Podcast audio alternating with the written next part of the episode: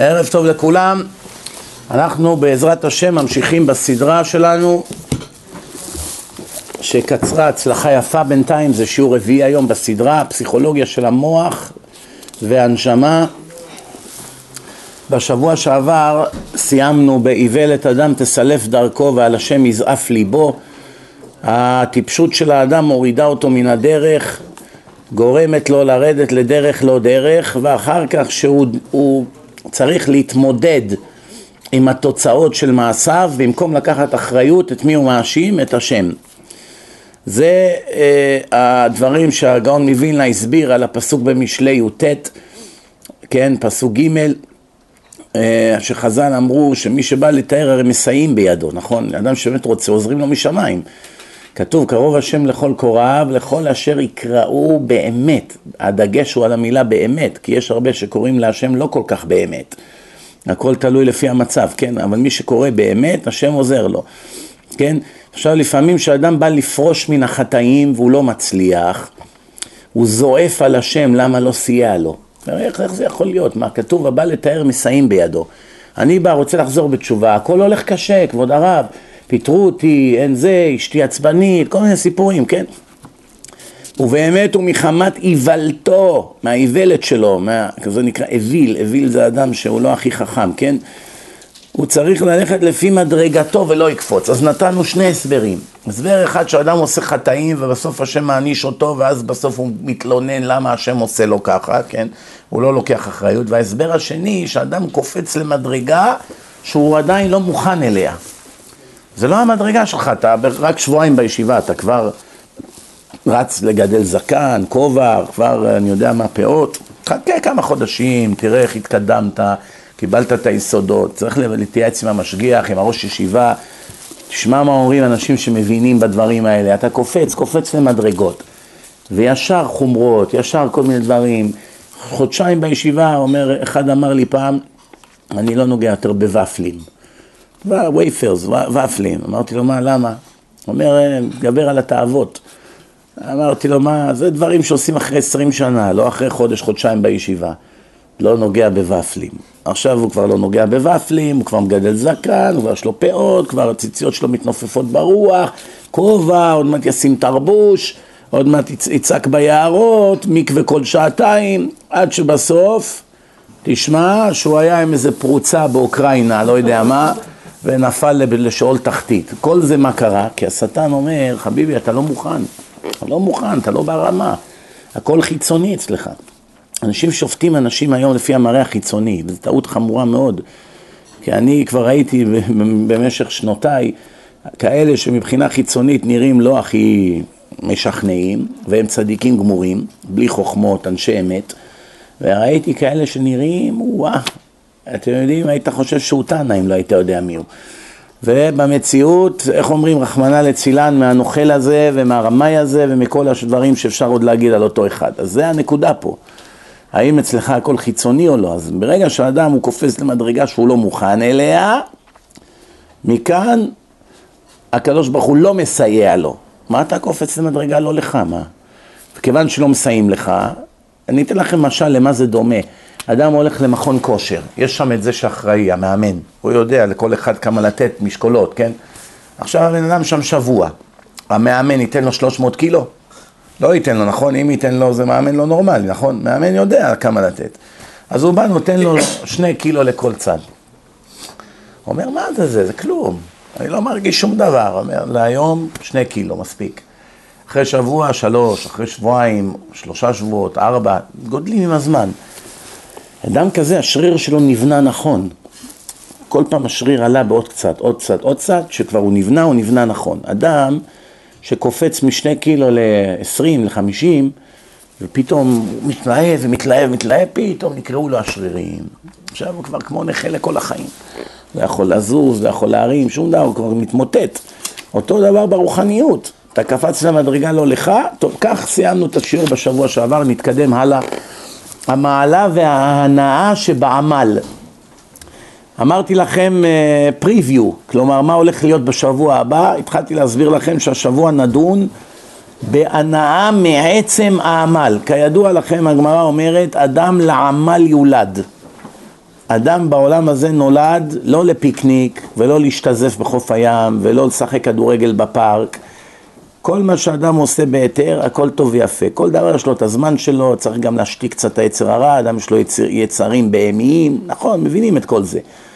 אבל העיקר זה עמל התורה והמצוות. עמל התורה והמצוות, כמו שהסברתי, שלפי הרמב"ם אדם צריך ללמוד הרבה תורה כדי שהוא יהיה אדם יותר טוב, כלומר יתקן את המידות, וזה יאפשר לו לשמור את המצוות. נמצא שתכלית החיים לפי הרמב"ם זה שמירת המצוות. למה? ככה השם רצה. זהו. בלי הסברים יותר מדי. השם רוצה שנשמור מצוות, זה התכלית. לפי הגאון מווילנה, אדם צריך ללמוד הרבה תורה, כדי שהתורה תלמד אותו, אז הוא ידע איך לשמור מצוות, ועכשיו שהוא שומר מצוות זה יהפך אותו לאדם יותר טוב, והוא יתקן את המידות. נמצא שלפי הגאון מווילנה תיקון המידות זה התכלית. שמירת המצוות זה רק אמצעי איך לתקן את המידות, אבל לפי, הג... לפי הג... הגרמב"ם תיקון המידות זה אמצעי חיוני כדי שתוכל לשמור מצוות כראוי. אבל באמת יוצא שלפי שני השיטות צריכים שלושה דברים לעשות. א', ללמוד תורה, ב', לתקן את המידות, ג', לשמור מצוות. זהו. בשל... בשני... בשניהם צריכים את שלושתם, רק הסדר של השני והשלישי התחלפו בין הרמב"ם לבין הגר"א. הרבה היה מעורר שתלמיד או בחור, תלמיד בישיבה או בחור, כן, יתרגלו ליהנות מעצם העמל. יש כאן שאלה, האם אפשר באמת ליהנות מהעמל? נגיד אדם עכשיו הולך לעבוד באיזה מסעדה, עובד כמו חמור, הורגים אותו, מנצלים אותו, מרים, מנקה, מזיע, רץ, קופץ, נופל, קר. אבל מה, משלמים לו איזה סכום יפה, 200-300 דולר ליום, עם טיפים, עושה משכורת יפה. שהוא עובד קשה. הוא סובל או שנהנה? סובל. למה הוא סובל? סובל שבעוד שלוש-ארבע שעות שיקבל את הכסף, אז הוא יתחיל ליהנות. זאת אומרת, הסבל הוא לצורך ההנאה שתבוא עוד מעט.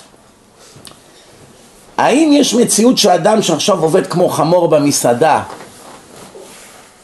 ייהנה מעצם העבודה, לא רק מהשכר שלה, מהעבודה עצמה? מזה שהוא שוטף כלים, מזה שהוא מרים כיס שולחנות, שוטף את הרצפה. אפשר ליהנות מהעמל עצמו או לא? מה אתם אומרים? עכשיו זה רק משל מה שאני נותן לכם. בעולם הזה יש שמירת המצוות, יש לקום בבוקר לתפילה, יש כל מיני דברים, לבנות סוכה, דברים של עמל.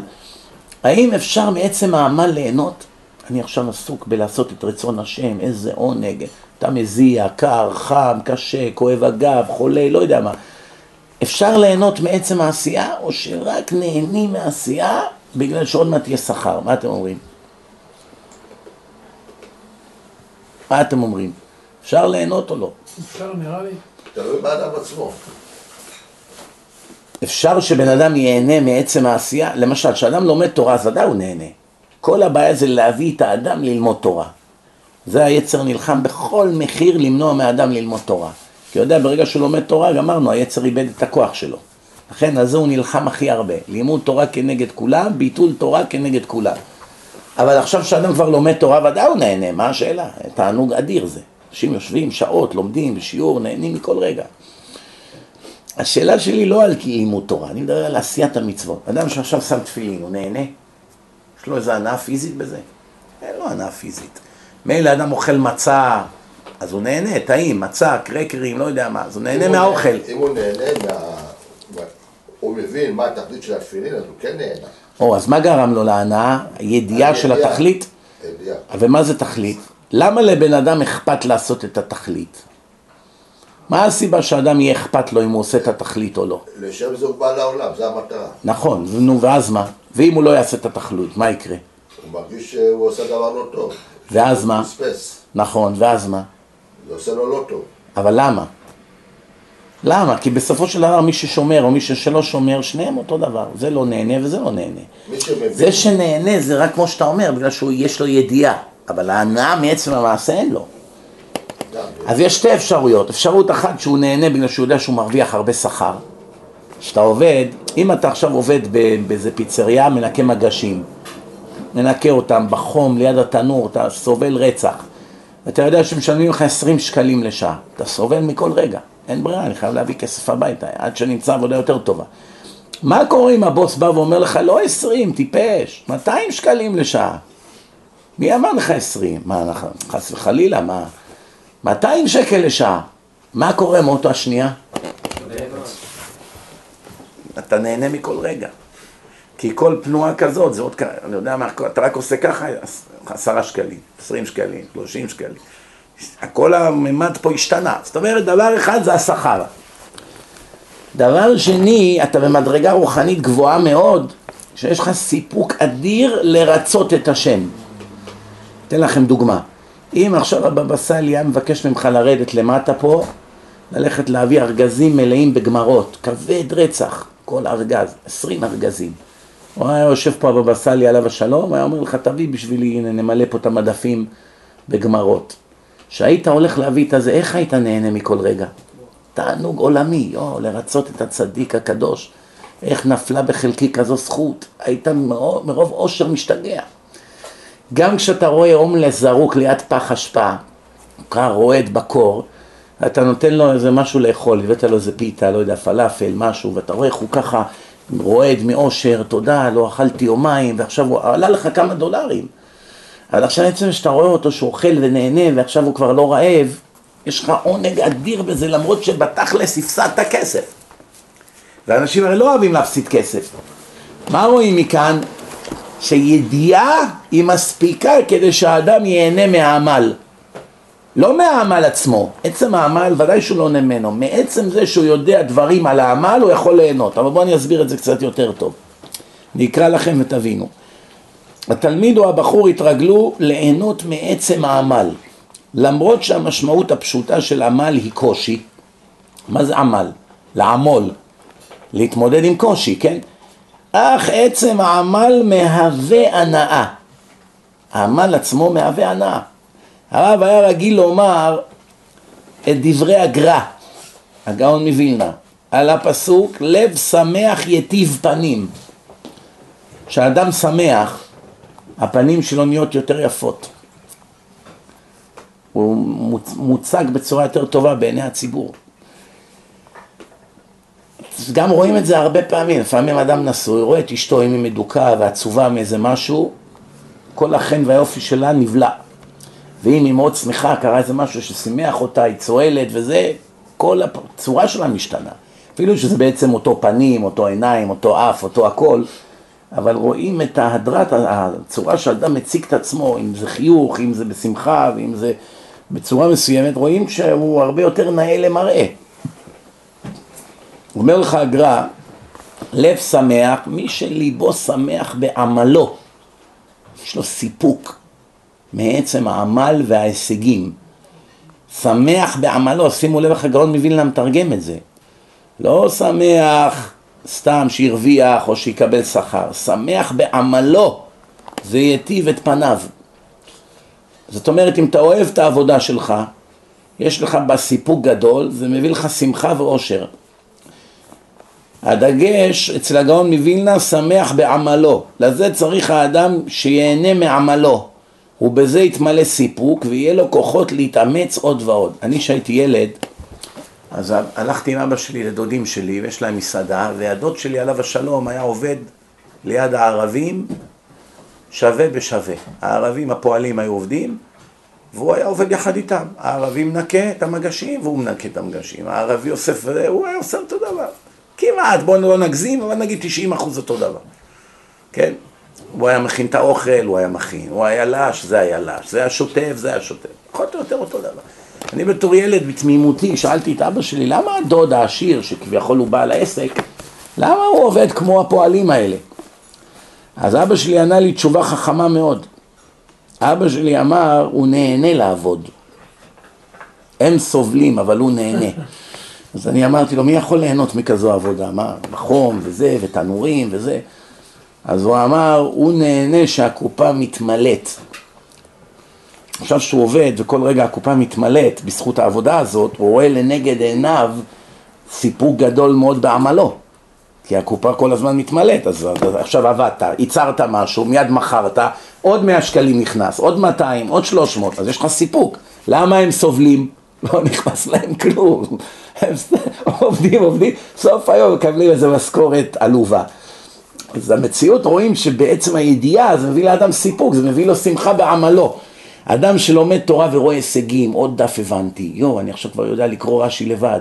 וואו, אני כבר יודע לקרוא תוספות, אני כבר מבין מה קושייה, מה תירוץ, מה קושייה סמויה, מה הוא התכוון, מה פירוש המילים בארמית. כל פעם שהוא משיג עוד הישג, זה מביא לו סיפוק אדיר. ואז הוא פתאום מתחיל לראות את הדברים יותר ברור, ואז הוא מתקדם עוד מדרגה. זאת אומרת, כל הזמן יש לך סיפוק, כי כל הזמן אתה מתקדם בלימוד. אין לעמוד במקום, אתה כל הזמן מתקדם. אפילו אנשים למדו חמישים שנה, התורה היא רחבה מן הים, יש עדיין עוד הרבה להתקדם, כן. והגר"א היה אומר שההגדרה של שמחה היא החידוש, ההתחדשות כל הזמן. רגע ההתחש... ההתחדשות זה העושר, זה השמחה. כי האדם לא אוהב להיתקע במקום כל הזמן אותו דבר, הוא רוצה את ההתחדשות. שהאדם עמל להשיג משהו. הרגע שהוא משיג את מה שעמל עליו, זו הרגשת השמחה. שהצלחת. עכשיו אתה רוצה להבין את התוספות, שעתיים ישבת, שברת את הראש, פום, פתאום זה בא לך. עכשיו הבנתי מה הוא מתכוון, או, עכשיו זה גם מסתדר טוב, אין יותר קושיות. יש לך עושר גדול, הישג גדול. אתם יודעים, החילונים, הם לא מודעים לתכלית החיים. לא יודעים, יש השם, יש תורה, אנחנו בניסיונות, יש שכר ועונש, עולם הבא, גן עדן, גיהנום. הם לא, אין להם את זה במוחשיות. אז כיוון שהם חיים בצורה כזאת, איך אומרים, תחיה את הרגע. עכשיו, מה יש לי לעשות? אני לא עכשיו, אני חי עכשיו, עושה כסף, רוצה להיות בריא, רוצה להתחתן, ילדים, כמו כולם. זאת אומרת, אני חי את הרגע, מה שהחיים יביאו לי. לא מבין עכשיו כל רגע זה נצח ותורה ויראת שמיים, הוא לא מבין, הוא לא גדל בצורה כזאת. אז הוא גם כן צריך להשיג הישגים. כיוון שהחיים שלו אין בהם כמעט בכלל מטלות, חוץ מלעבוד, זהו, אין לו מטלות. הוא לא צריך לקום בבוקר לתפילה, לא תפילין, לא כלום. לא שמירת שבת, אין לו עניינים של גזל, ללכת, לחפש, מצה אבדה, אין לו את כל הדברים האלה. אין לו לולב, אתרוג, לבנות סוכה, כל... מצות, לרוץ, אין לו את הדברים האלה. אז החיים שלו בעצם הם ריקניים מתוכן. ולכן הוא כל הזמן יוצר לעצמו מטלות מדומות, שעל ידי שהוא ישיג את המטלות האלה, יביא לו אושר. חי... אדם חייב משמעות, זה יודעים כל הפסיכולוגים יגידו לך את זה. אדם חייב שיהיה לו משמעות בחיים. לכן איזה משמעות החילונים יש להם בחיים? בדרך כלל זה מתבטא בכסף. סגר איזה עסקה, פיתח איזה סטארט-אפ, עכשיו הוא הצליח להכניס את זה לבורסה, זה הוא חי. כסף. כסף זה בעיקר העניין, אבל הם, הם יוצרים לעצמם עוד דברים, חוץ מכסף, למשל ספורט. מה זה ספורט? ספורט זה תרמית ענקית. זה מכניס את האדם למין כזה דבר, שזה הופך את זה למלחמת חייו. נגיד איזה אוהד בית"ר, זה נהפך החיים שלו. הוא כל השבוע מחכה למשחק, וכל תנועה במגרש הוא במתח, ובסוף אם איזה מישהו בעד חתיכת סמרטוט לרשת, מתפרץ עכשיו בצריחות, כאילו שהמשיח הגיע. שמחה ענקית. זה יוצא פה שבעצם, שימו לב, הוא כל החיים שלו בהתרגשויות, והוא מרגיש איזה כיף, הקבוצה זכתה באליפות, עוד ניצחון, עוד ניצחון, אני יודע מה, עוד משהו, כאילו שהוא מרוויח עם זה משהו. הכל מין כזה תרמית במעגל סגור. יום אחד הוא יבין שכל זה היה סתם, סתם, איך אומרים, אילוז'ן, אשליות. הכל הייתה אשליה, סתם, עבור... אני אתן לכם דבר, למשל למה הדבר דומה. אדם עכשיו שהוא הולך ללמוד ל... לסחור מניות בבורסה. בחודש הראשון לא נותנים לו באמת בכסף מלא, נותנים לו בדמו. אתם מבינים מה זה דמו? דמו זה כאילו. כאילו הוא קנה, כאילו, והוא מכר, ואז רואים את התוצאות שלו. אין באמת העברה של כסף אמיתית לבורסה. אז אחד אמר לי פעם שהבוס שלו, שהוא בא לעבודה, הוא לא אמר לו את זה. הוא נתן לו לעבוד. והיה מישהו מרוויח והיה מישהו מפסיד. אז נגיד שהוא היה מרוויח, הוא היה מה זה שמח, הרווחתי עשרת אלפים דולר היום במניות, אני רק חודש במשרד. היה פתאום ימים, הוא אוכל מכה, פתאום בדקה הפסיד חמשת אלפים דולר, מה זה מסתובב? אז הוא אומר, ביום שהוא אמר לו את זה, בדיוק זה היה יום שממש היה קשה, הוא נמחק. הוא חיכה שהוא יימחק, ואז הוא בא, אמר לו, אל תדע, הוא אומר לו, מה, לא אכפת לך שהפסדתי כל כך הרבה כסף, הרי זה כסף שלך, מה? אמר לו, לא, יא אהבל, מה אתה חושב שאני כזה טמבל, אני אפקיד בידך מאה אלף דולר, אתן לך להשתעשע? אני רק רציתי שתלמד מה זה בורסה, שתבין שזה כואב. טעות אחת עולה הרבה כסף. אז הוא הראה לו שזה בעצם דמו בכלל. אבל בעצם הוא חי באשליה אדירה. בימים שהוא הרוויח, הוא היה הולך בטח עם אשתו, אני יודע, אז הוא לא היה נשוי, אבל עושה מסיבה, פותח שמפניה, מה קרה? הרווחתי עשרת אלפים דולר, איזה יום חזק. משנה לו את כל החיים. זה הכל אשליה. הכל אשליה. כמו שמרמים את החולים, אתם יודעים, יש הרבה חולים, מרמים אותם, נותנים להם פלסבו. תיקח שלוש פעמים ביום את התרופה הזאת, תוך שבועיים הכל, ואין בזה כלום, סתם חתיכה, סתם לוקחים אבקה סתם, זה אין בזה תרופות, אין בזה סמים, אין בזה כלום, והוא משוכנע, תרופות ירפאו אותי, ומכוח הדמיון הוא מתרפא. זה בדוק, אנשים, זה מועיל לאנשים, הבנתם? דרך אגב, גם בעניינים של אמונה זה ככה. אפילו לא יצויר שבאמת השם לא היה עוזר לאדם בזכות האמונה שלו. עצם זה שהאדם מאמין שהשם עוזר לו על ידי שהוא מדבר איתו ומתפלל, זה כבר היה פותר לו חלק מהבעיות. הבנתם? למשל, אדם הולך לפסיכולוג, מה הפסיכולוג באמת עושה בשבילו? שום דבר. הפסיכולוג יושב, נותן לך לדבר. אתה מדבר, במקום לדבר לקיר, אתה מדבר אליו. זה כל ההבדל. אתה מדבר, מדבר, מדבר, בסוף הוא אומר, ומה עשתה אחותך? עוד פעם מתחיל לדבר חמש דקות, ומה אימא שלך עושה? לא, מדבר, עוד, ומה אבא שלך אומר? טוב, שעה שלמה ככה, 300 דולר. Thank you, it was great. הולך החוצה, אומר, נו רביי, איך היה? Amazing. I feel so much better. נו, מה, מה אתה מרגיש טוב? אומר, אני מרגיש ריליף, הקלה. ואז אני חוקר אותו. תגיד מההתחלה עד הסוף מה היה. בעצם לא היה כלום. יכולת להעמיד אותו מול הקיר ותגיד לו, תדבר לקיר, והוא היה גם מבסוט. עובדה, אנשים שמדברים בכותל ובוכים ככה ומדברים, הם לא מרגישים נפלא אחרי זה? יצא להם הכל מהסיסטם. אז זה הנקודה פה. הנקודה פה שכתוב, כתוב, דאגה בלב איש ישיחנה לאחר. יש לך דאגה, עצם זה שאתה אומר למישהו אותה, שאתה סומך עליו, אפילו הוא לא יודע מה לעשות בכלל. מה הוא יעשה מסכן? הוא לא יודע לפתור לך את הבעיה, הוא לא רופא. עצם שסיפרת לו, כבר 50% מהכאבים ומהדאגות ירד לך. הבנתם? ככה זה תפילה, אתה מדבר עם השם, אתה משחרר לחצים, וזה עוזר לך להתמודד עם החיים. לכן אנשים דתיים הרבה פחות חולים מאנשים חילונים. זה יגידו לכם גם הנוצרים. נוצרי מאמין ביושקלה, יש לו סיכוי להתרפא יותר מחילוני יהודי. אפילו שהוא תולה את תקוותיו באחד שמת כבר לפני אלפיים שנה וכבר מזמן התולעים גמרו לאכול אותו והוא לא יכול להושיע את עצמו אז ודאי לא יכול היה להושיע אותו עצם זה שיש לו בזה תקווה זה כבר עוזר לו עוזר לו אם לא, אין לבן אדם תקווה, הוא מתייאש והוא מפסיד. טוב, נתקדם הלאה.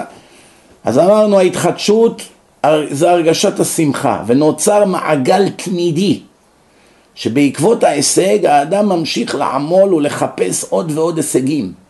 הטעם הזה של ההישג, ה-satisfaction, הסיפוק, הוא גורם שהאדם ירצה עוד יותר עכשיו להשיג. למה? כי ה... זה הרגשה עילאית. שאדם עכשיו הרגיע, וואי איזה כיף, השגתי את מה שרציתי. קיבלתי את התפקיד, קיבלתי את הכסף, סגרתי את העסקה, כל הדברים האלה, ואז זה מעורר אצלו חשק להשיג עוד הישג, ועוד הישג, ועוד הישג. למשל, צריך לעורר לתלמידים רצון שיחפצו לעמול על הבנת סוגיות קשות. שיהיה לו חשק לשבור את הראש להבין. שיתאמצו להתגבר על היצר וכדומה. שלא ינסו להתחמק מהעמל. זה הדבר הכי חשוב בחינוך. אם אתה רוצה לייצר תלמיד טוב, תדאג שתאמן אותו להתמודד עם העמל שבלימודים. אם אתה לא מכין אותו לעמל והוא סתם איזה פרימדונה עצלן, אחד כזה לא יצליח. עיקר העניין זה ללמד אותו לא להיות תלמיד מפונק. אני בזמנו, היה לי תלמידים בישיבה שהייתי מלמד גמרא, היו כל מיני טיפוסים. היו כאלה רק נתקלים בקושייה, דקה, שתיים, אנחנו לא מבינים את התוספות, אז הם היו אומרים, טוב, כבוד הרב, בוא נמשיך. והיה כאלה בכיתה שאומרים, מה זה כמו נמשיך? איך נמשיך אם לא הבנו? כאילו לא מבינים מה הוא, מה הוא אומר בוא נמשיך. נו מה, עכשיו ניתקע על זה כל היום? בטח תיתקע, גם תשע שעות תיתקע. רק ככה תתקדם.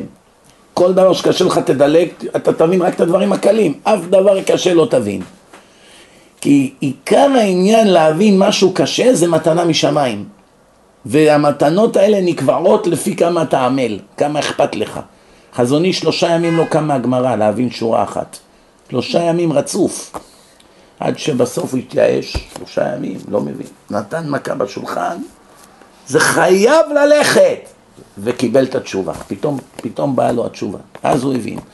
זאת אומרת, מה, הקדוש ברוך הוא חיכה לראות עד כמה עד שהוא התייאש. שלושה ימים. אנשים דקה וחצי לא מחזיקים, שלושה ימים הוא עמל על הסוגיה, עד שזה בא לו בסוף. מבינים? אז העמל עצמו, כן? בעמל עצמו טמון הסיפוק וההנאה, שזה הרבה לא יודעים. ברגע שהם יעמלו והם ישיגו, העונג הרבה יותר גדול משהם לא עמלו. אדם שלומד גמרא עם ארט סקרול, הכל מפורש לו כבר. קושייה, מהי, זה הכל, אז הוא קורא, הוא לומד סתם, כמו לקרוא עיתון. אין לו כמעט אף פעם עמל, אין לו כמעט אף פעם סיפוק של עמל. סיפוק היחיד שיש לו זה שהוא רוכש ידיעות, זהו. מקבל אינפורמציה. אז הוא יודע יותר על הנושא הזה ועל הנושא הזה, ושהגמרא דיברה על הנושא הזה, זהו, זה כל מה שהוא יודע, אבל עמל של הישגים אין לו. אין לו שום הישג. ובעוד שאדרבה ברוחניות השכר מגיע רק על העמל, כמעט כל השכר זה הכל על העמל, לא על כמה השגת, לא על התוצאות. שהרי כתוב במשנה במסכת אבות, לפום צערה אגרא. השכר זה לפי הצער, כן? בעניינים גשמיים השכר זה לפי הישגים. עבדת עשר שעות, מאה דולר קיבלת. תעבוד עשרים, תקבל מאתיים. ההישגים לפי כמה? לפי התוצאות. כמה שעבדת, תקבל, זהו. אבל בעולם הרוחני ההישגים היא לפי כמה אתה אוהב את השם, כמה אתה מוכן להזיע בשבילו, כמה אתה מוכן להרוג את עצמך בשביל האמת. זה, על זה אתה מקבל את רוב השכר. הבנתם? זאת אומרת תלמיד שהבין את הגמרא. תלמיד שלא הבין, ייתכן שהתלמיד שלא הבין יקבל יותר שכר מהתלמיד שהבין. כי זה שהבין נולד גאון וזה שלא הבין נולד טיפש. והטיפש עמל מאוד מאוד והבין, אז הוא מקבל. וגם אם לא הבין, גם מקבל, כאילו הבין. למה? הוא אנוס. המוח שלו מגיע עד נקודה מסוימת, זהו. זה מחשב ישן, אין מה לעשות. אין לו את היכולות, אבל התאמצת, תרוויח. נתקדם הלאה. הגאון מווילנה מסביר את משלי א', פסוק כ"ב, עד מתי פתאים? מה זה פתי? אנשים שאשליה מתוקה בפיהם. איך אומרים בארץ? קל לעבוד עליהם. מספרים להם כל מיני וזה, והם ישר קונים. בני האדם, מה הם שלושת הסיבות שבני האדם מתרחקים מן התורה? מה אתם אומרים? אדם עכשיו אומרים לו בוא לשיעור, לא, בוא, כל פעם מוצא תירוץ, אני צריך לקום, יש לי נסיעה ארוכה, כל מיני סיפורים. אם היית אומר לו יש איזה משחק פוקר, הוא היה יוצא באמצע הלילה עם השלגים, שעה מנקה את האוטו מהשלג ובא כמו אריה. או שאיזה משחק כדורגל או לא יודע מה. כמו האריה היה בא. אבל אומרים לו שיעור תורה, תשמע, אני עבדתי קשה היום, אני צריך לקום עוד כמה שעות, אני לא יכול, אני לא מרוכז, במילא אין טעם שאני אבוא. כל פעם מוצא לעצמו תירוצים. מה הם שלושת הסיבות העיקריות שאנשים לא רוצים ללמוד תורה? תשובה, הראשון, מחמת שנתפתו ביצרם ללך אחר תאוות העולם הזה. יש הרבה תאוות בעולם. אוכל, טיולים, כדורגל, ספורט, נשים, כבוד, מסיבות, כל מיני דברים, ים. לא חסרים תאוות. התאוות הן הנאה מיידית. אמנם זה הנאה פיזית, אבל זה מיידי. אתה מיד עכשיו עשית משהו, אתה מרגיש הנאה ממנו. אפילו שההנאה היא שקרית, זה כמו סם. גם סם זה שקר, אבל יש הנאה מיידית. ואנשים סוברים שזה בעצם טוב, הם לא יודעים מה זה טוב אמיתי. אז זה טוב בשבילם, סטייק, משחק, שש-בש, קלפים, זה הטוב בשבילו. למה? הוא לא יודע מה זה טוב אמיתי. ויהי זה כמו, ואדם כזה הוא יהיה ככה כמו כן לעולם. הוא כל הזמן ירוץ אחרי התאוות האלה בחושבים שזה הטוב של החיים. הוא לא יודע תורה מה זה, הוא לא שמע בחיים דרשה, לא כלום. הסיבה השנייה מחמת שחפצים לדבר דברים בטלים. היצר רע מפיל את האדם כל הזמן בשיחות סרק. 95% ממה שיוצא לאנשים מהפה מיותר. היה אפשר לוותר על זה. שימו לב למה שאדם מדבר היום יום, אני לא מדבר עכשיו על עבודה, שהוא צריך לתת הוראות לפועלים, זה אין ברירה, זה חלק מהעבודה, אני מדבר ביום חופש. מדבר בטלפון עם חבר, על המשחק, על הזה, על ההיא ועל ההוא ועל זה ועל ביבי ועל פוטין ועל אובמה הצדיק וכל הדברים האלו. אתם שומעים? יוצא שאם עכשיו תסנן את כל מה שהוא דיבר, לא דיבר שני משפטים מועילים כל היום. כלום. היה עדיף שישתוק כל היום. או שיענש על העבירות, על מה שהוא דיבר, דברים שאסור לדבר וכולי וזה, או שבמקרה הכי גרוע הוא סתם ביטל את זמנו והפסיד יום מהחיים, כן? אז אנשים נמשכים אחרי שיחות בטלות. הרב יהודה צדקה עליו השלום היה, היה ראש ישיבת פורת יוסף. הרב בן ציון אבא שאול, הרב עזרא עטיה, היו כמה ראשי ישיבות מפורסמים שם, ספרדים. הרב יהודה צדקה, בזמן של הפטירה שלו, באו לחברותא שלו וביקשו שהוא יגיד עליו הספד בלוויה. אמר לו, אתם לומדים ליחד מעל עשרים שנה כל יום, אין אחד שמכיר אותך, אותו יותר טוב ממך. הוא אמר להם, אני לא יכול להגיד עליו הספד. אמרו, למה? אומר, אני בכלל לא מכיר אותו. הוא אומר, למה? חצי יום ישבת איתו כל יום, לומדים כל יום שנים. איך אתה, אתה מכיר אותו יותר טוב מאשתו, מה? אשתו לא ראתה אותו כמו שאתה ראית אותו. אז הוא אמר, ביום שהתיישבנו ללמוד, קבענו שאנחנו לומדים אך ורק בתנאי שמעולם לא נדבר שיחה אחת בטלה, כלום, שלא קשורה ללימוד. שום דבר, לא מה שלום האי, מה שלום אשתך, איך הילד מרגיש, מה היית, למה הלכת, כלום. יושבים, פותחים את הגמרא, מתחילים ללמוד, לא דיברנו מילה, דברים אישיים, לא יודע עליו כלום. לא יודע את הילדים שלו, איך קוראים להם אפילו, כלום. לא יכול, רק אני יכול להגיד לך מה למדנו תורה, זהו. לא בזבזנו דקה מהלימוד על דברים בטלים. הם ידעו, אתה מתחיל עם זה, זה נהיה הרגל. שמעת, יש בחירות. עוד פעם ביבי זכה. מה? מה אתה אומר? טוב, יותר טוב מהשמאלנים הארורים האלה, לא? מה? אבל הוא גם נהיה שמאלני בזמן האחרון. כבר שלושת רבעי שעה שיחה. טוב, טוב, בוא נצחים קצת ללמוד, עוד רבע שעה נגמר הסדר. ככה זה, זה היצר הרע, מושך אותך בדברים. היצר מביא לך דברים שאתה נהנה לדבר עליהם. שמעת, יצא מטוס חדש, F-35. חמקן, אדיר, ממציאים לו כל מיני שמות, שמעתי שהמנוע שלו מיליון כוח סוס ומה, טייס אחד אמר שזה אין מה להשוות ועכשיו נגד איראן, בשנייה יחסלו אותם, מדבר ומדבר ומדבר. בסוף הוא לא למד כל השבוע שעתיים אפילו. העיקר מדפיס כרטיס. דברים בטלים זה מחלה, אין מה לעשות, אתה מתחיל עם זה אתה אבוד. והסיבה השלישית שלא רוצים ללמוד ומגיעים לשיעור שעה באיחור זה מחמת שתלמודם קשה עליהם. הוא אומר, תשמע, אני אהבל אני. אני יושב בשיעור, במילא לא מבין כלום, קשה לי להתרכז. במיוחד אחרי יום עבודה. הרב הזה מדבר דברים קצת עמוקים, מה עכשיו אומר לי חידושים, זה, צריך להפעיל את הראש, פסיכולוגיה, זה לא בשבילי, קשה. אז מראש הוא מוותר. מה, אני עכשיו אבוא ללמוד רש"י ותוספות? מה, השתגעת? מה לי ולזה אני? יותר מדי בשבילי, הנה קיבלתי טלפון, יש דברים יותר מעניינים. שומעים?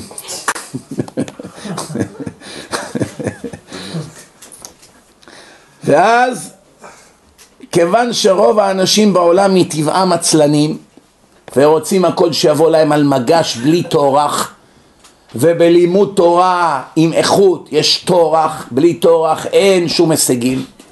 יגעת ומצאת, תאמין. לא יגעת ומצאת, אל תאמין. הכל אשליה, לא, אתה לא יודע כלום. רק נראה לך שאתה יודע. רק ביגיעה משיגים. ואנשים לא רוצים להתייגע. רוצים חיים קלים, לא רוצים לשבור את המוח עכשיו. כשרואים שאין התורה באה לידם, בקלות עוזבים אותה. אה, יותר מדי לשבור את הראש. כבוד הרב, עזוב, גדלנו בשכונת התקווה, בני יהודה, מה לנו ולדברים האלה, עכשיו אתה מביא לנו תוספות וזה. איך אמר לי זה? כבוד הרב, למה אתה מדבר אנגלית? דבר עברית. עכשיו הייתי בלוס אנג'לס. אמרתי לו, אבל חצי מהאנשים פה לא יודעים בשבתון, לא יודעים עברית. מה, חצי מהאנשים באו סתם, שילמו כסף, זה, ישבו ולא הבינו כל השבת כלום. ואתם הישראלים מבינים אנגלית. כן, כבוד הרב, צריך לחשוב קשה. קש... לביזנס אין ברירה, עושים כסף. עכשיו קשה, עכשיו צריך לשבור, לפרש את המילים. גם ככה השיעור איכשהו קשה להבין את השיעור, אז עכשיו גם צריך להבין את האנגלית. אז איך שהוא שמע שיש קצת יותר מאמץ, הוא כבר נבהל. ככה אנשים. במקום להגיד, או יופי, באנגלית עוד יותר אני עכשיו אצטרך לה, להתרכז ולעמול. יש אנשים, אתה רק אומר להם בוא נשחק משחק שחמט, כאילו הרגת אותם. לא, לא, עזוב, אין לי סבלנות. בוא נשחק דמקה. דמקה לא צריך לעמול. או שיש וסתם זורקים קוביות. חכים, מחפשים דברים קלים. לכן עכשיו אחד כזה צריך ללמוד, עכשיו גם חוץ מזה הוא גם לומד, לומד שבוע, גמר דף אחד. הוא אומר, מה? יש חמשת אלפים דפים לגמור, ועוד מדרשים, ושולחן ערוך, ורמב"ם, וזוהר, ומה, איפה, אני לא אגמור עוד שבעים שנה, כלום. מה, מתייאש. שבוע למדתי רק עמוד.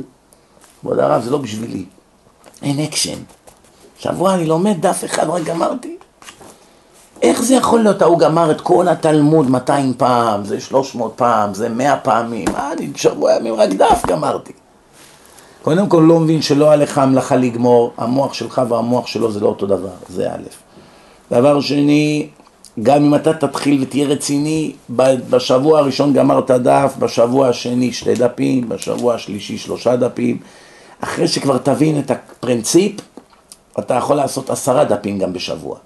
ואחר כך שכבר פעם אחת גמרת את כל התלמוד אחרי כמה שנים, בפעם השנייה זה הולך הרבה יותר חלק, כי אתה כבר 80 אחוז זוכר, יודע, אין לך הרבה לשבור את הראש, או, או כן אני זוכר, זה פה, זה היה תשובה וזה, והפעם השלישית אתה כבר זוכר את כל המאה אחוז, פעם הרביעית זה כבר קלי קלות, ואחרי זה, זהו, אתה יכול לעשות את זה מאות פעמים. הרב בן ציון אבא שאול זצ"ל היה גומר מסכת שלמה ביום שישי. מהבוקר עד הלילה את כל המסכת. בזמן שכולם עסוקים בהכנות לשבת. שזה זמן שאתה לומד, אתה מקבל יותר שכר, כי העולם לא לומד, ערב שבת. איך אפשר לגמור מסכת ביום? אחרי שעשית אותה 30-40 פעם, יותר קל. הפעם הראשונה הוא לא היה יכול לגמור מסכת ביום. זה, אני לא יודע אם הגאון מווילנה אפילו היה יכול לגמור, כן? אבל אחרי שלמדת 30-40 פעם את המסכת, איך אומרים? זה רק שינון. אתה חוזר על החומר, כן? אז הסיבה השלישית שבני האדם רואים שהתורה אינה באה לידם בקלות עוזבים אותה כי אינם רואים מתיקותה. מתיקות זה ההישגים. אני לא רואה הישגים כבוד הרב, לא רואה הישגים. טוב, נתקדם הלאה. יש עכשיו סעיף חדש הרגשת הפחד מן החטא. למה אדם פוחד מהחטא? אני לא מדבר עכשיו על אדם שלא מבין, לא מכיר בהשם, לא יודע מה זה תורה ולא אכפת לו לעשות חטאים כי הוא בכלל לא מאמין שזה חטאים. אחד מהקיבוץ, הוא, הוא בכלל נראה לו שעכשיו הוא אוכל חמץ בפסח הוא עושה משהו רע?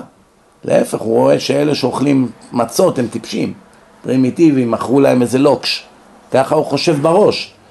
אז הוא לא מבין שיש חטא, אז על אלה אני לא מדבר בכלל, אלה לא מבינים למה הם חיים. אני מדבר אחד שכן מבין. והוא פוחד לעשות חטא. אומרים לו בוא בוא נעשה ככה, אומר אבל זה גזל, איך ניכנס בלי לשלם? עזוב, נו אל תהיה פנאט, יש לו פחד. השני התפלח והוא הלך שילם. ממה בני אדם פוחדים? מה הסיבה שאדם פוחד מהחטא? בואו בוא נראה את כל הסיבות. מה הסיבות? תגידו לי מה. עונש. א', עונש. מה עוד? בושה. בושה, מתבייש מהשם, איך אני אעשה כזה דבר? השם מסתכל עליי, לא נעים. זה גם זה פחד. מה עוד? מה הגימל? הוא מבין שאם השם אמר לו לעשות את זה, זה לרעתי מה שאני עושה. לא כדאי, אפילו בלי עונש. זה לרעתי. אז אסור. מה עוד? איזה עוד פחדים יש? חילול השם. בואו נראה. אני אקרא לכם ותבינו. הרגשת הפח, הפחד מהחטא מושרשת באופן טבעי אצל כל אחד מבני האדם. היית חושב שרק חרדים שלומדים ברצינות מוסר כל יום יהיה להם פחד מהחטא. חילוני שבחיים שלו לא שמע ולא למד תורה, איזה פחד יש לו?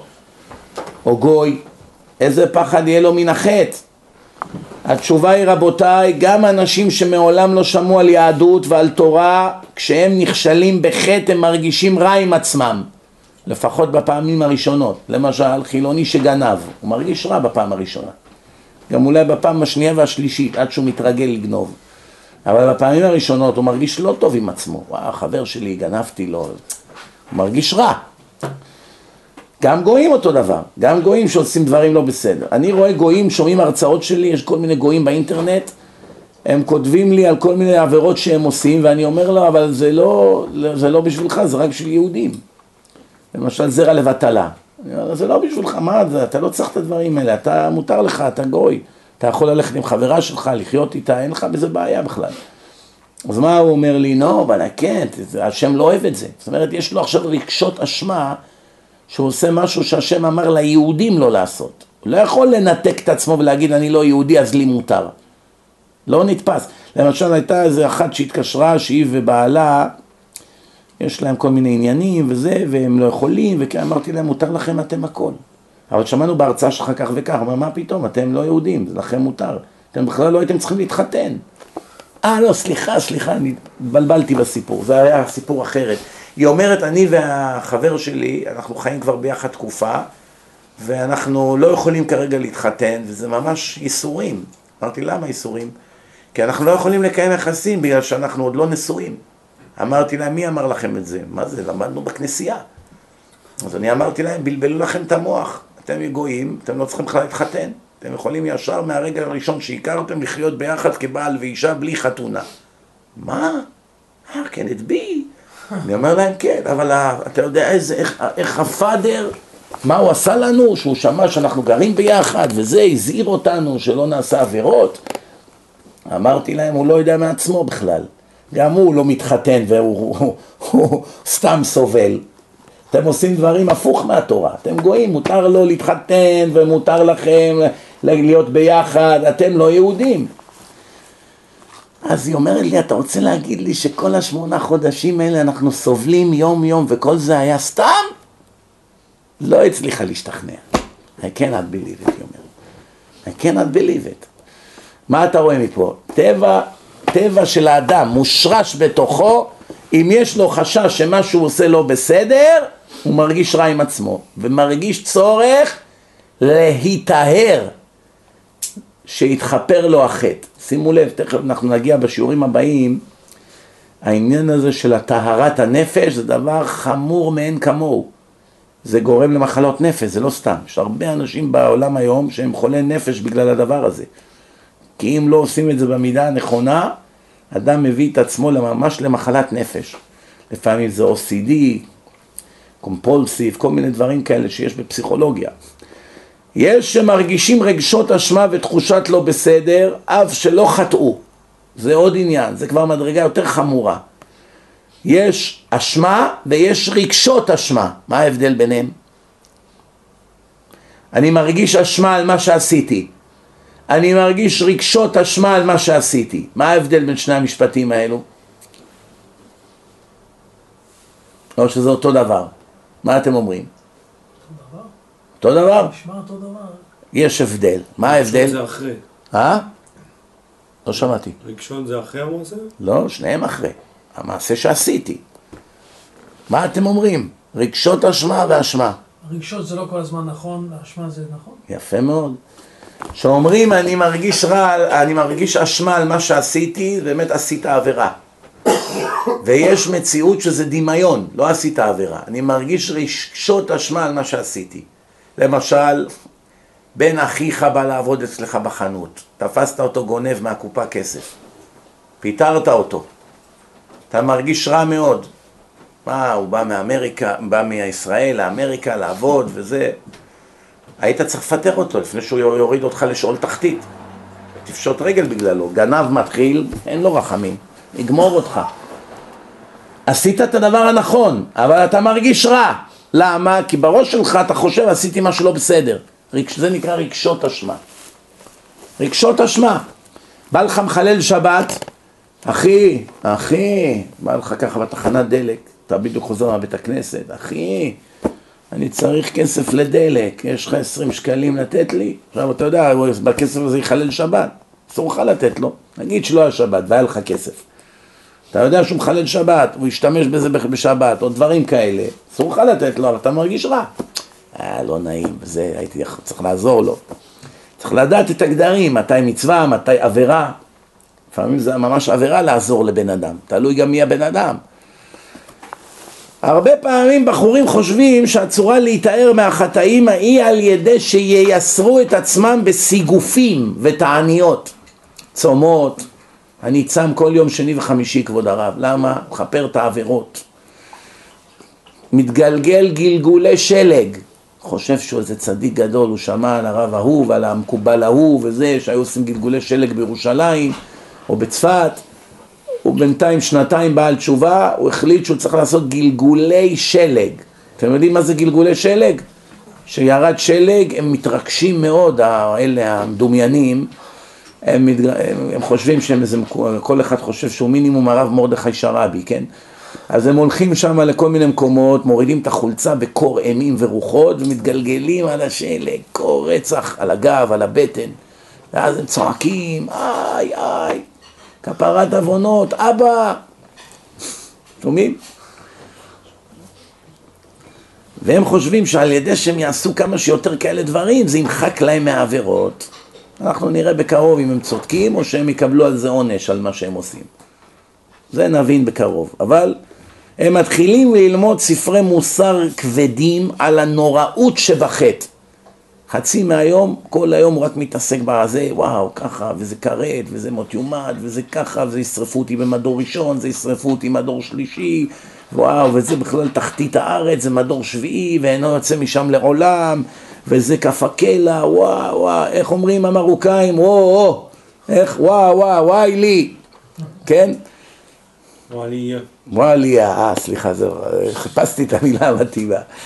כן, אתם יודעים איך מתחיל ספר בישול מרוקאי, לא? קודם כל תירגעי. ואיך מסתיים? וואו, וואו, אם זה לא יצא טוב.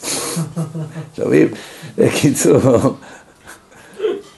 בקיצור, תשמעו טוב, אז uh, מתחילים ללמוד ספרי מוסר כבדים ומתחילים לנהוג בכל מיני פרומקייט. אתם יודעים מה זה פרומקייט? פרום. כל מיני מידות חסידות למיניהם. פעולות שבאות מתוך דחף רגשי של דת ולא מתוך דעת. מה ההבדל בין דת לדעת? לא תמיד זה אותו דבר. אם אתה פועל בדעת, לפעמים מה שאתה חושב שאתה עושה זה במסגרת הדעת, זה נגד הדעת.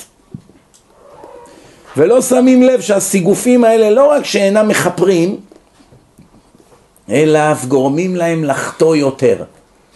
מי אומר את זה? זה חידוש פה, מה שאני אומר לכם. בניגוד למה שרבנים, כל מיני מקובלים וסקפנים אומרים.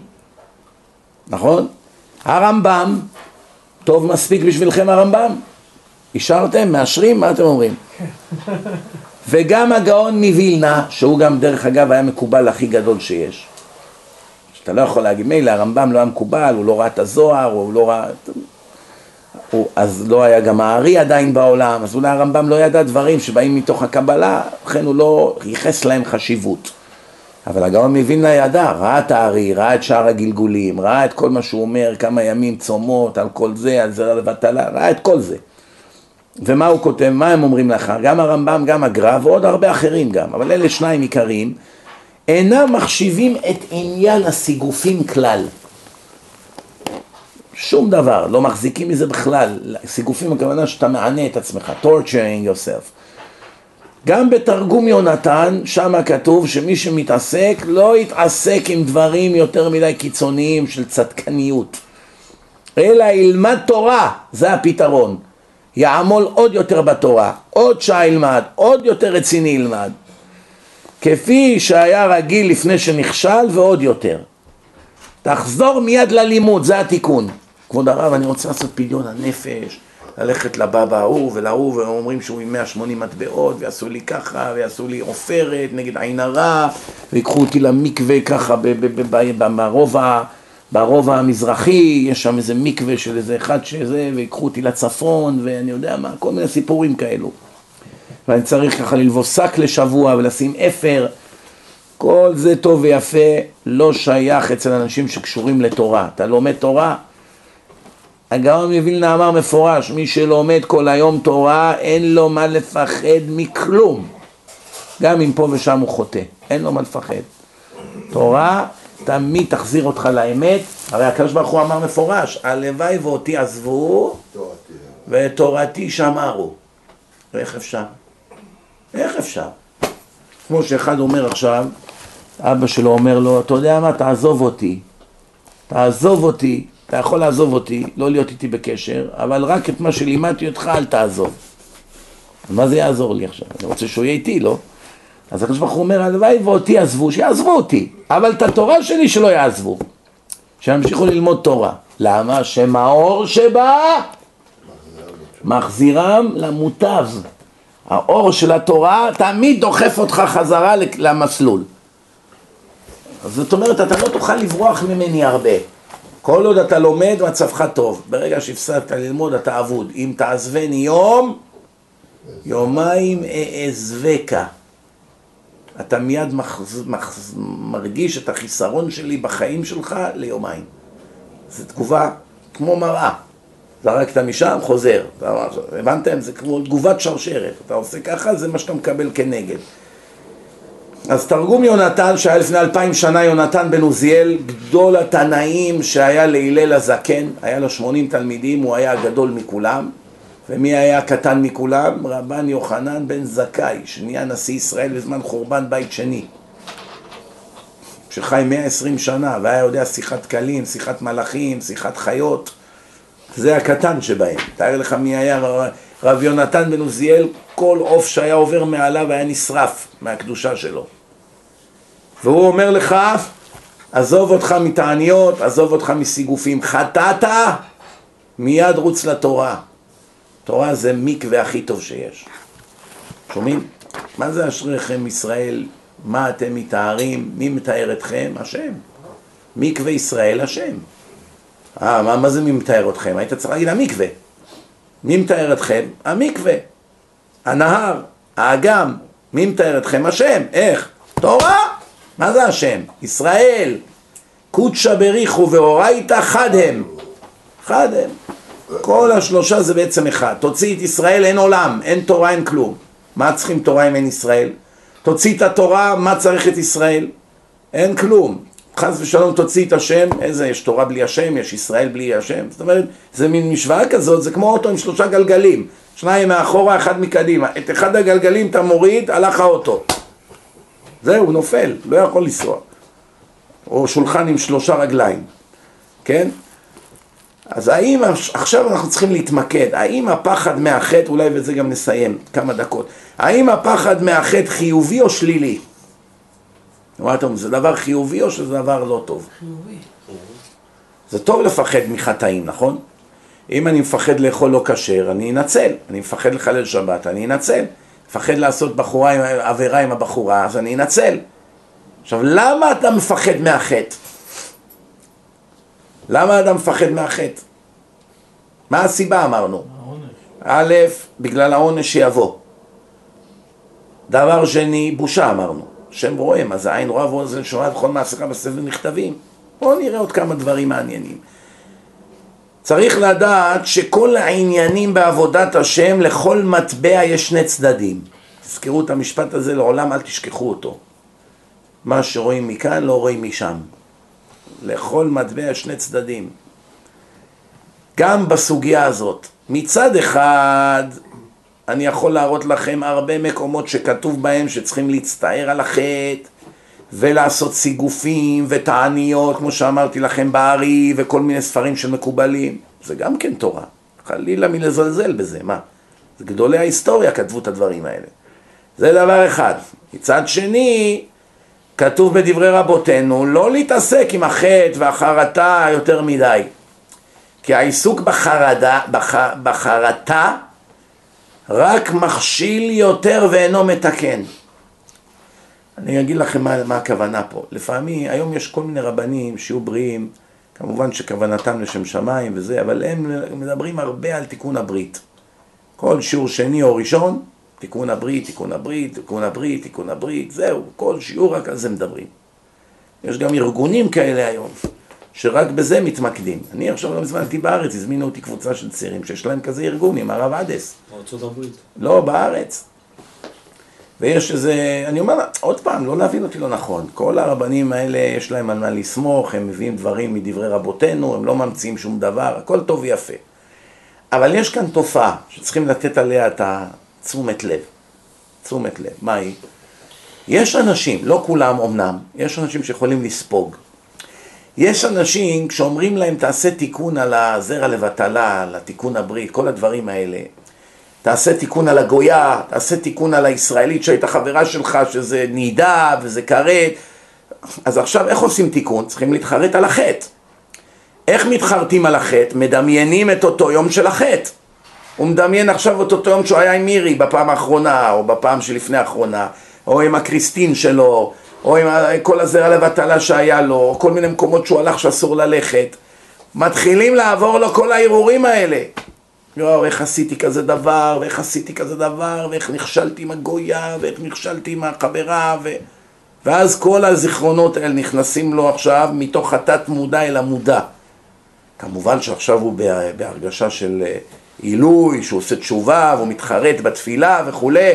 כמובן שהוא לא ילך תוך חמש דקות לעשות את העבירות, זה ודאי, כי זה עכשיו חם.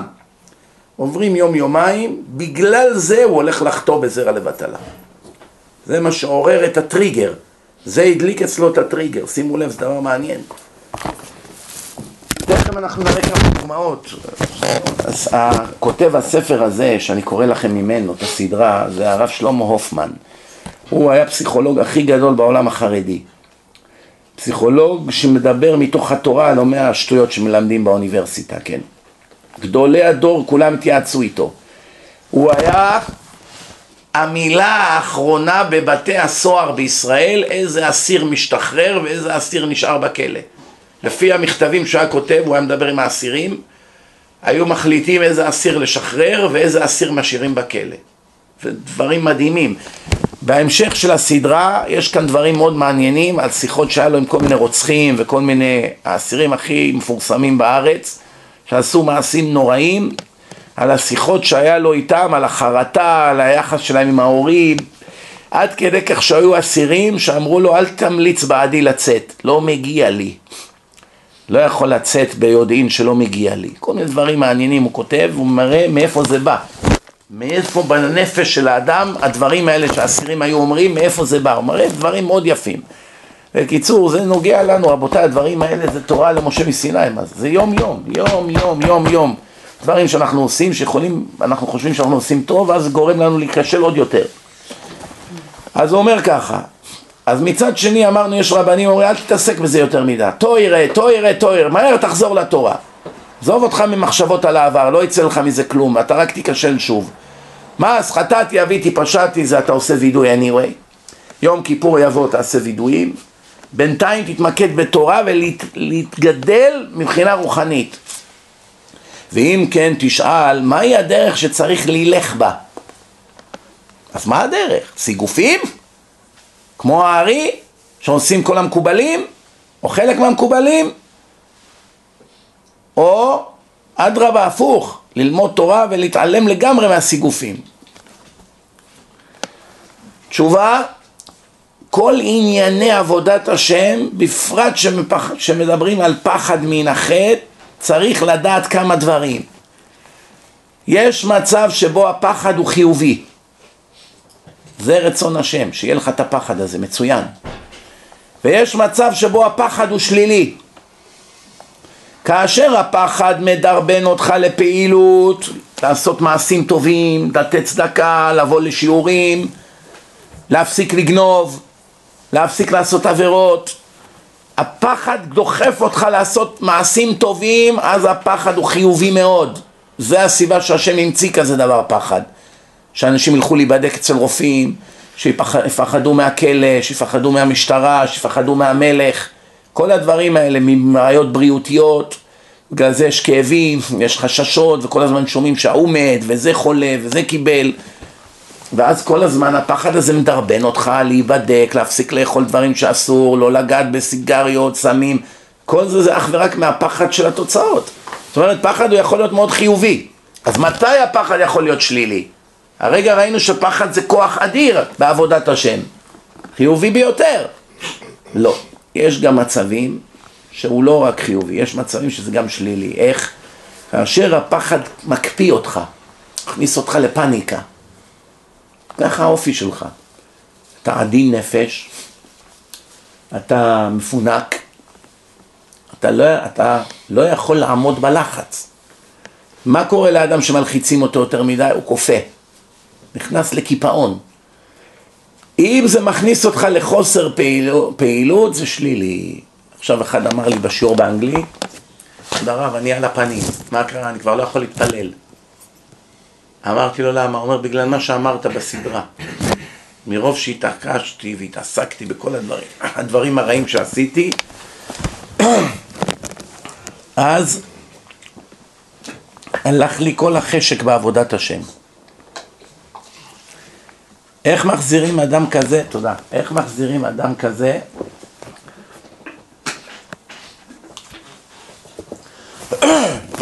איך מחזירים אדם כזה להתחיל להתפלל בזמן, בבוקר, לבוא לבית הכנסת?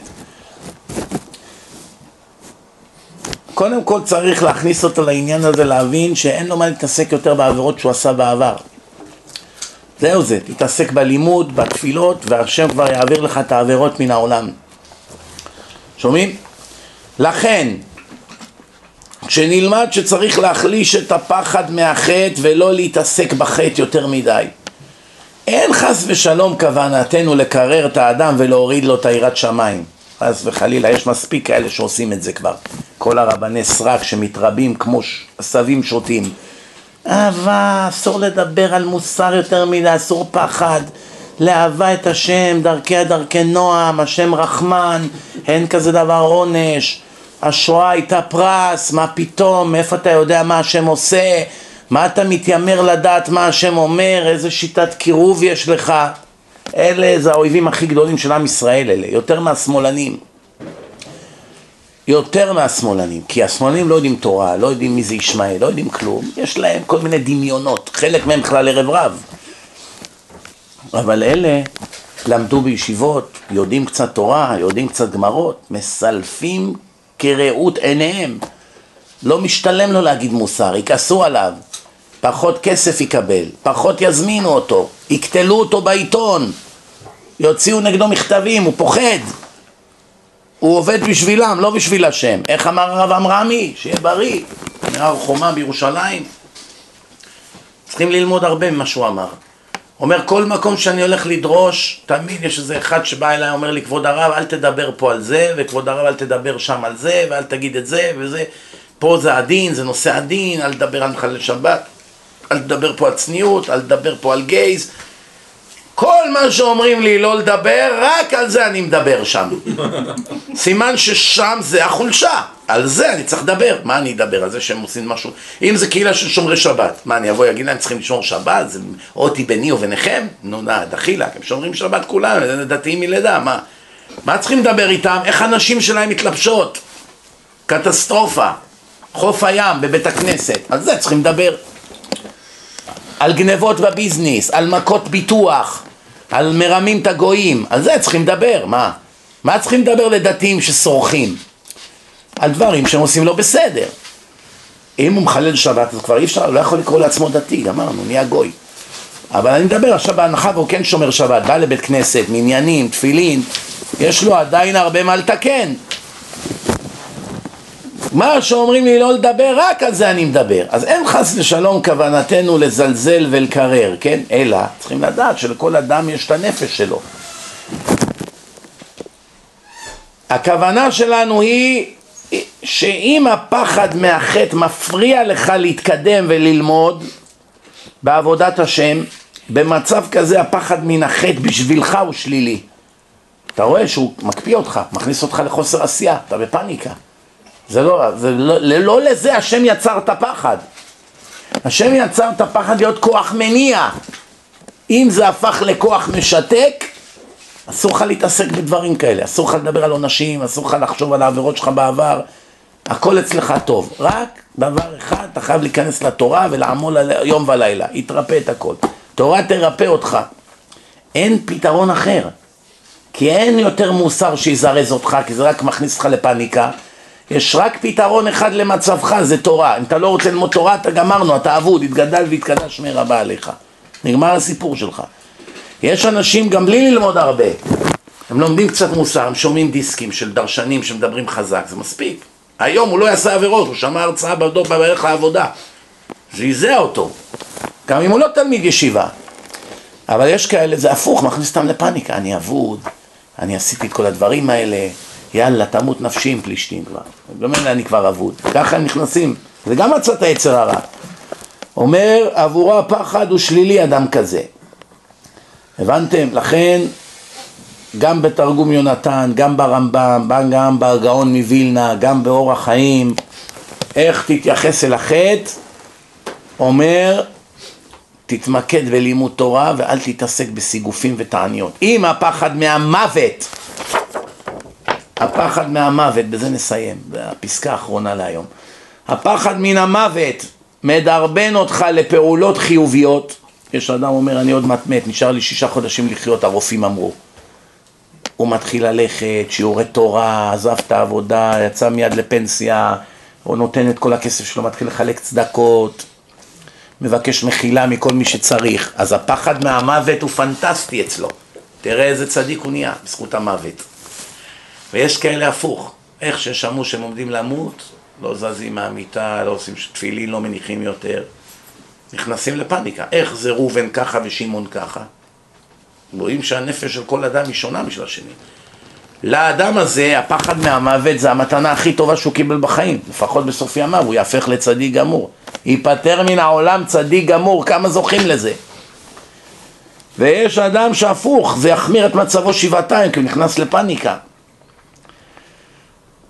לכן, אם המחשבה על המוות תגרום לדיכאון ולשיתוק הפעילות, אסור לחשוב לגמרי על המוות, אסור. אלא רק להתמקד בלימוד, וזה מה שכתוב, יראת השם תוסיף ימים ושנות רשעים תקצורנה. יראת השם, כשאדם יש לו יראת שמיים, הוא תמיד ביראה ופחד, כן? רק על זה הוא חושב, הוא נכנס לשיתוק, חייו אינם חיים. עזוב, אני אבוד, עזוב, עזוב, אל תדבר איתי, אני, עזוב, אני כבר לא יכול, עזוב, חייו אינם חיים, משותק. ויכול למות מן הדאגה בימים מועטים.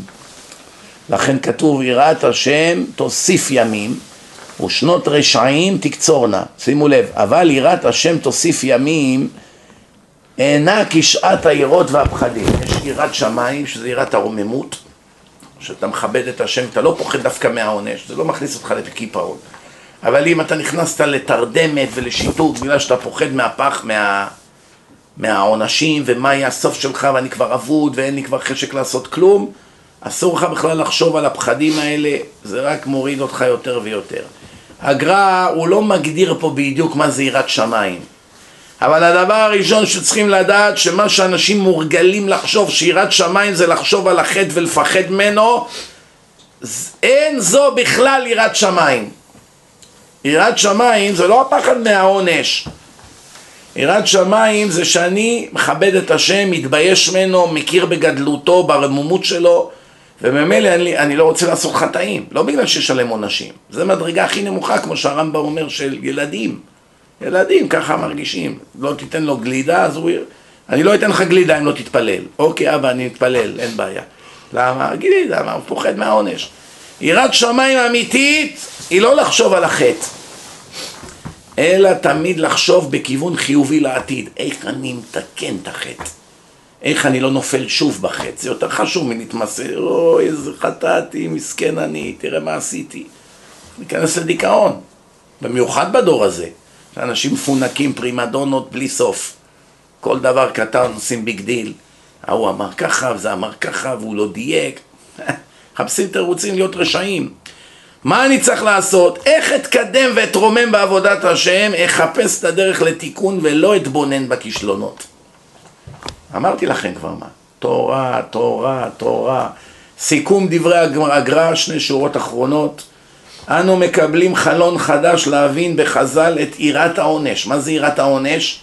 יראת החטא, זכירת יום המוות, הכוונה בכל הדברים האלה, שתחשוב על העונש, תחשוב על יום המוות, כל מה שחז"ל אמרו בגמרא, זה גמרות מפורשות, אתה לא יכול לבטל את חז"ל, שהכוונה לעורר את האדם להתקדם בעשייה חיובית. אם גרם לך להתקדם, כל יום תחשוב על יום המוות.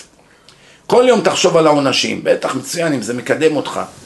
ואם חלילה זה גורם לך לחרדה ולשיתוק, ואין לך יותר כוחות לעשות שום דבר, אסור בכלל לרגע לחשוב על הפחד מהעונש ועל העונש ועל יום המוות וכולי. מובן?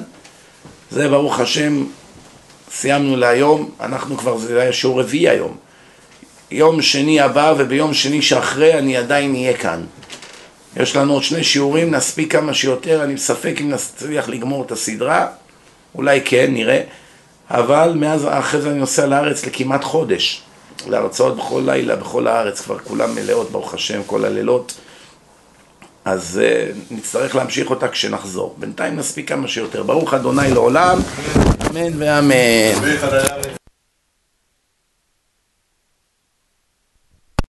נאמר